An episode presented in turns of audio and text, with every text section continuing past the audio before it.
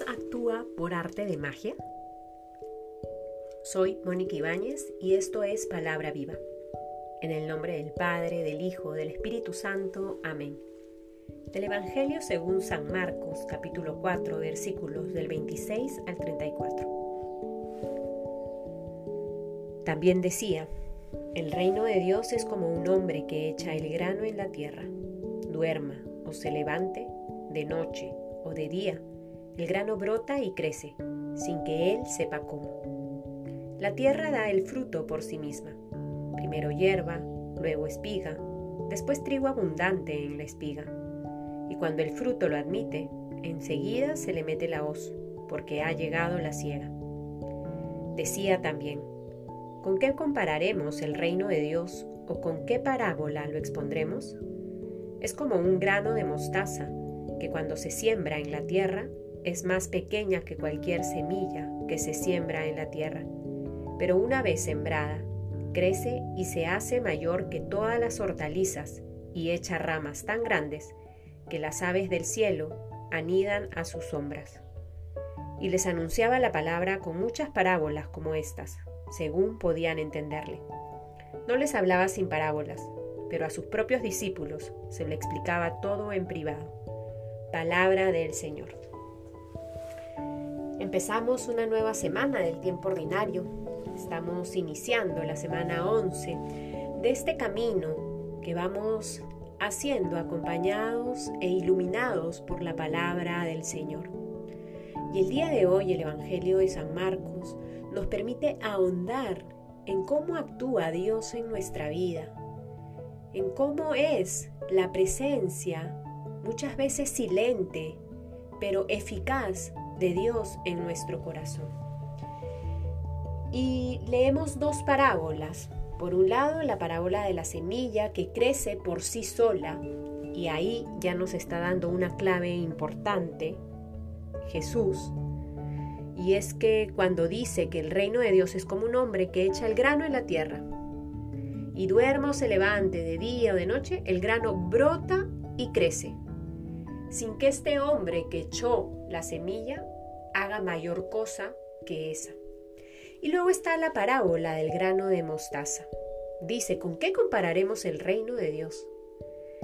Y el mismo Jesús usa la parábola del grano de mostaza. Dice que el reino de Dios es como este grano de mostaza, que cuando se siembra en la tierra es más pequeña que cualquier semilla. Pero una vez sembrada, crece y se hace grande y es mayor que todas las hortalizas. Son dos luces, dos claves importantes para comprender cómo es la acción de Dios en nuestra vida. Por un lado, que Él actúa sin que nosotros sepamos cómo. Él, al momento en que le abrimos la puerta de nuestro corazón y le dejamos desde nuestra libertad la posibilidad de que sea Él el dueño de nuestra vida, Él transforma cada vez más nuestro corazón para que sea cada vez más capaz de amar como Él. Y por otro lado, podemos recoger en la, en la parábola del grano de mostaza que muchas veces no percibimos los frutos que Dios va realizando en nuestra vida y en la vida de los otros.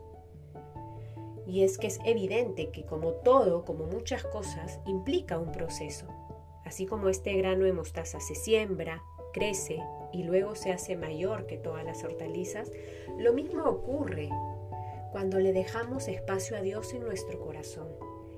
Él entra, su palabra la siembra y esta va creciendo cada vez más hasta el punto de que toda nuestra vida sea impregnada por su palabra, que es amor, que es lámpara, que es luz.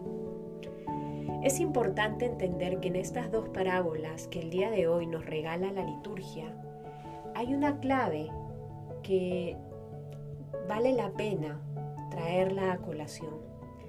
Y es que si bien es cierto, Jesús actúa sin muchas veces nosotros saber cómo, y que Jesús actúa y va transformando cada vez más nuestro corazón hasta el punto de convertirlo todo para que sea de Él. Se requiere de nuestra parte, en un primer momento, la escucha y la disposición y la acogida de su palabra y de su invitación constante a dejarnos amar por Dios y a dejarle actuar en nuestra vida. Dios no violenta nuestra libertad.